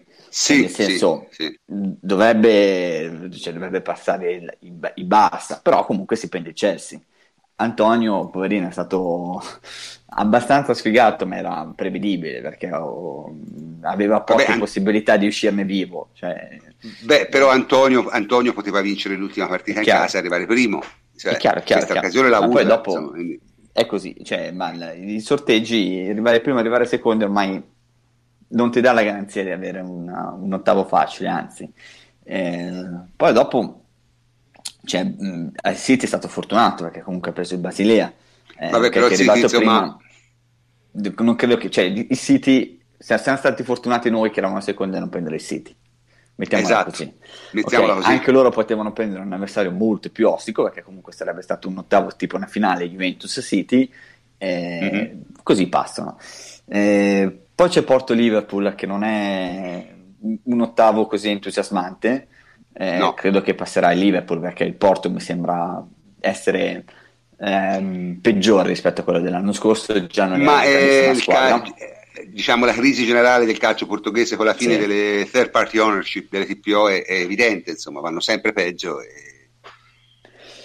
Poi c'è Siviglia, Quindi... Manchester United, e anche qua Mourinho è andata bene perché Siviglia mm, eh, in un momento anche abbastanza complicato. Eh, il proverbiale culo di Mourinho. Ecco, quindi penso mm. che United non abbia, da seconda non avrà grandi problemi, riuscirà, anzi da prima scusate, riuscirà a passare sì, facilmente. Sì. E poi dopo c'è Real Madrid da Parigi, ne parlavamo prima, e questa chiaramente è una partita che vale una semifinale, un quarto, una finale. Cioè una Tra l'altro non ho visto il calendario, è in contemporanea con la Juve o è nell'altra giornata? È da vedere, vediamo quando è, ma comunque... Eh, Perché boh, la vorrei vedere. Se dovessi, fare, se dovessi fare le percentuali direi che comunque no, giocano il 14 febbraio, San Valentino. E quindi noi si gioca il 13, quindi va bene. Dove si gioca il 13. Eh, direi che stando così le cose, credo che il Real Madrid sia da considerare favorito, nonostante gli ultimi mesi non siano stati positivi, però ultimamente pare abbia incominciato a carburare. E, e poi trattasi, trattasi di partita di partita a eliminazione diretta lì il Real Madrid insomma è difficile che tu lo freghi eh. è una squadra anche perché, anche perché secondo me lì si vedrà come già in parte si è visto nella partita che ha giocato col, col Bayern cioè il, il, il, il, PSG è una squadra che dalla cintola in giù è, eh cioè, grandissimo, un grandissimo tridente, chiaramente, perché avere mm. Mbappé, Cavani, Neymar... Eh, certo. Tutte le difese certo. potrebbero soffrirla, però Real Madrid è una squadra che si sta bene e, e dovrebbe stare bene in quel periodo dell'anno e no, togliendo tutte le scorie dell'anno scorso togliendo cioè. tutte perché alla fine Real Madrid ha vinto tutto ha iniziato un po' cazzeggiando eh cioè che non aveva fame, si vede, cioè quando, quello che diciamo noi sulla Juventus, guardate che è difficile quando vinci ogni anno, carburare tutti che ti vogliono battere, eccetera, è quello. Cioè Real Madrid ha iniziato cazzeggiando, si è beccato il Barça che è andato e non lo riprende più, come, eh sì. probabilmente. Eh, però in Champions League se la gioca e Real Madrid è una squadra superiore a Paris. Resta superiore per qualità del gioco e per interpreti, perché comunque è vero che Paris ha un grandissimo attacco, però l'attacco del Real Madrid secondo me è un rebus per la difesa del Paris così come a centrocampo. A centrocampo è un rebus per la difesa di quasi chiunque. Eh. Casimiro, cioè, Cross, Modric restano superiori a, a Verratti, Tiago Motta, Rabiot. Ok? È molto superiori, molto. Cioè, sia a livello fisico, sia a livello tecnico, sia soprattutto a livello dinamico. Cioè, nel senso, eh. ragazzi, eh, eh, se, se, se, se, il Real alza il ritmo a centrocampo, veramente si tratta di vedere. Insomma, si, si rischia di vedere un mezzo massacro. Eh. Mm. Una bisaglia l'abbiamo avuta al Bayern, di quello che può succedere al PSG quando li saltano, cioè quando non riescono a giocare davanti, capito? Quando non riescono a giocare davanti, loro sono veramente messi male perché i tre che hanno non rientrano, si trovano con, con un centrocampo in cui ci sono, c'è uno scarso, uno vecchio e uno buono, giovane, però non è un fenomeno Rabiot. E per di più gli fanno fare centrale davanti alla difesa. Una difesa non eccezionale, secondo me, negli uomini. Dani Alves, terzino destro, che onestamente è diventato un telepass come terzino quest'anno. Cioè, già l'anno scorso aveva avuto qualche defiance, quest'anno è proprio un telepass. E, e gli diventa problematica la cosa se non riescono a tenere la palla davanti. Sai, se riescono a tenere la palla davanti con quei giocatori che hanno, allora eh, eh, lì è facile. Però se, la palla ritorna indietro, eh, per loro diventa... Sono, e comunque sono attaccanti che hanno bisogno di spazio, cioè che danno il meglio quando hanno tanto campo. Quindi, insomma, mm, ma Neymar secondo me, affermo, eh. sì, sì, vabbè, vabbè, Neymar, ovvio, eh, però dico, danno il meglio nella fase di, eh, di ripartenza, no? Eh, certo. cioè, la, per me l'avversario peggiore per il Paris Saint Germain era il Real Madrid e eh, purtroppo gli è capitato perché il Real Madrid in casa eh, contro squadre mm, troppo offensive va a nozze secondo me. Perché non credo che il Paris Saint Germain sia in grado di fare una partita mh, mm, di attesa o comunque rinunciare a un attaccante non lo so. Se tu lasci quegli spazi eh, in casa Real Madrid meno di tre non li prendi quindi.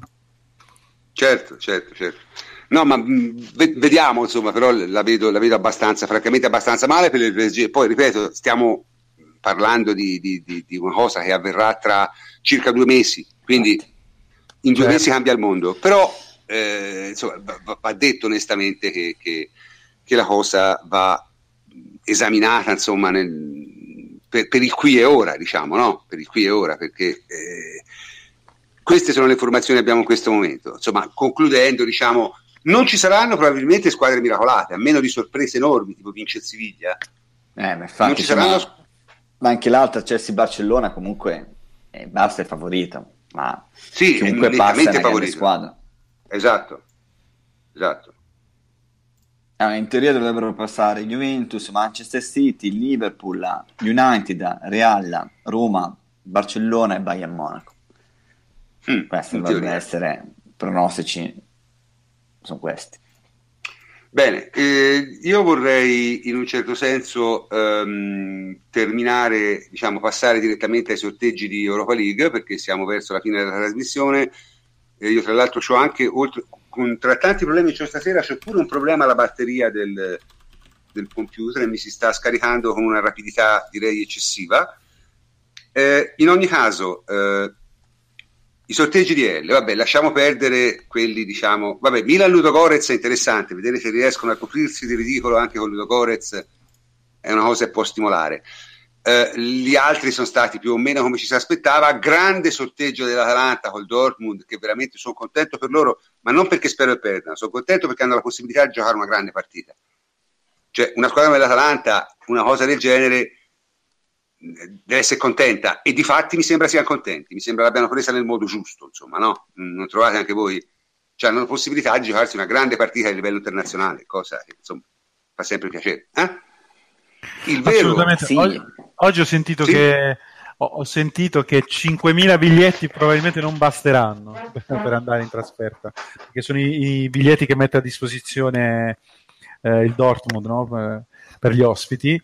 Eh, io credo che siano contentissimi tutti a Bergamo, sia eh, la squadra che i tifosi. Quindi.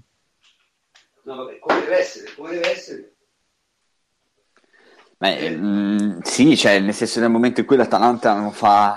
Eh, cioè, probabilmente il campionato non dico che lo mollerà, cioè in quel periodo lì, però l'obiettivo principale è l'Europa League. Eh, il campionato quest'anno non, non, non, riesce a fare come l'anno scorso, come era prevedibile, e quindi cercherà di fare l'impresa e andare il più avanti possibile in Europa League. Tanto è salva, cioè, quindi quello che deve essere l'obiettivo lo è metà classifica ci arriva e quindi ha l'occasione di fare partite con Borussia Dortmund che adesso ha cambiato l'allenatore nel momento in cui è partita molto male sia in campionato che in, che in Champions e è una squadra chiaramente di livello, però l'Atalanta ci ha abituato con, anche nella, nei gironi dove era sfavorita, eh, ha fatto molto bene, quindi ci auguriamo che possa passare. E il Milan invece, ragazzi, cioè il Milan ci ha abituato anche adesso a perdere pure col fiume, però insomma dovrebbe impegnarsi tantissimo tra due mesi per uscire. Sì, io chiedo scusa, ma ho delle difficoltà un attimo. Davide, devi prendere un secondo la conduzione. Sì, ma poi dopo, per quanto riguarda gli altri sorteggi di Europa League, eh, è chiaro che bisogna vedere tanto. La domanda è quello che riuscirà a fare, quello che vorrà fare il Napoli. No, Henry, cioè nel senso che va a giocare comunque contro una squadra abbordabile per il Napoli, è una squadra comunque di valore come l'Ipsia Abbordabile eh, ma antipatica, no? Eh, è una squadra che piace tanto, a, a, a, è seguita con affetto da diversi nostri amici sì. e bisogna vedere Napoli che cosa vorrà fare con l'Europa League, cioè se vorrà eh, scaricarla completamente per concentrarsi sul campionato e quindi quelle settimane farà giocare la, le riserve che non fa mai giocare o se invece ce le riserve? la domanda è ce li ha le riserve in Napoli? ce li ha, ce li ha, ce li ha. Ce li ha. qualcuno da che si guarda in panchina ogni tanto vede che ci sono Ma... no, comunque, comunque l'Ipsia è una squadra antipatica eh, bisogna giocarla bene ma, ma eh. poi dopo è da vedere anche il calendario cioè nel senso che mh, Napoli-Lazio l'11 Napoli-Lipsia il 15 di febbraio, Napoli-Spalla il 18 di febbraio, quindi tre partite di seguito in casa e poi eh, Lipsia Napoli il 22 e il 25 Cagliari-Napoli, quindi eh, sì, hanno Napoli-Lazio prima dell'andata che è abbastanza antipatica, poi dopo in teoria non, avrebbero, non hanno grandi problemi. Sì, sì, so, sono d'accordo, sono d'accordo. Però è, è, una squadra che, se c'è una squadra che può dare noi al Napoli, è una squadra che parte veloce, no? che riparte veloce. L'Ipsia mi sembra una squadra di quelle, no?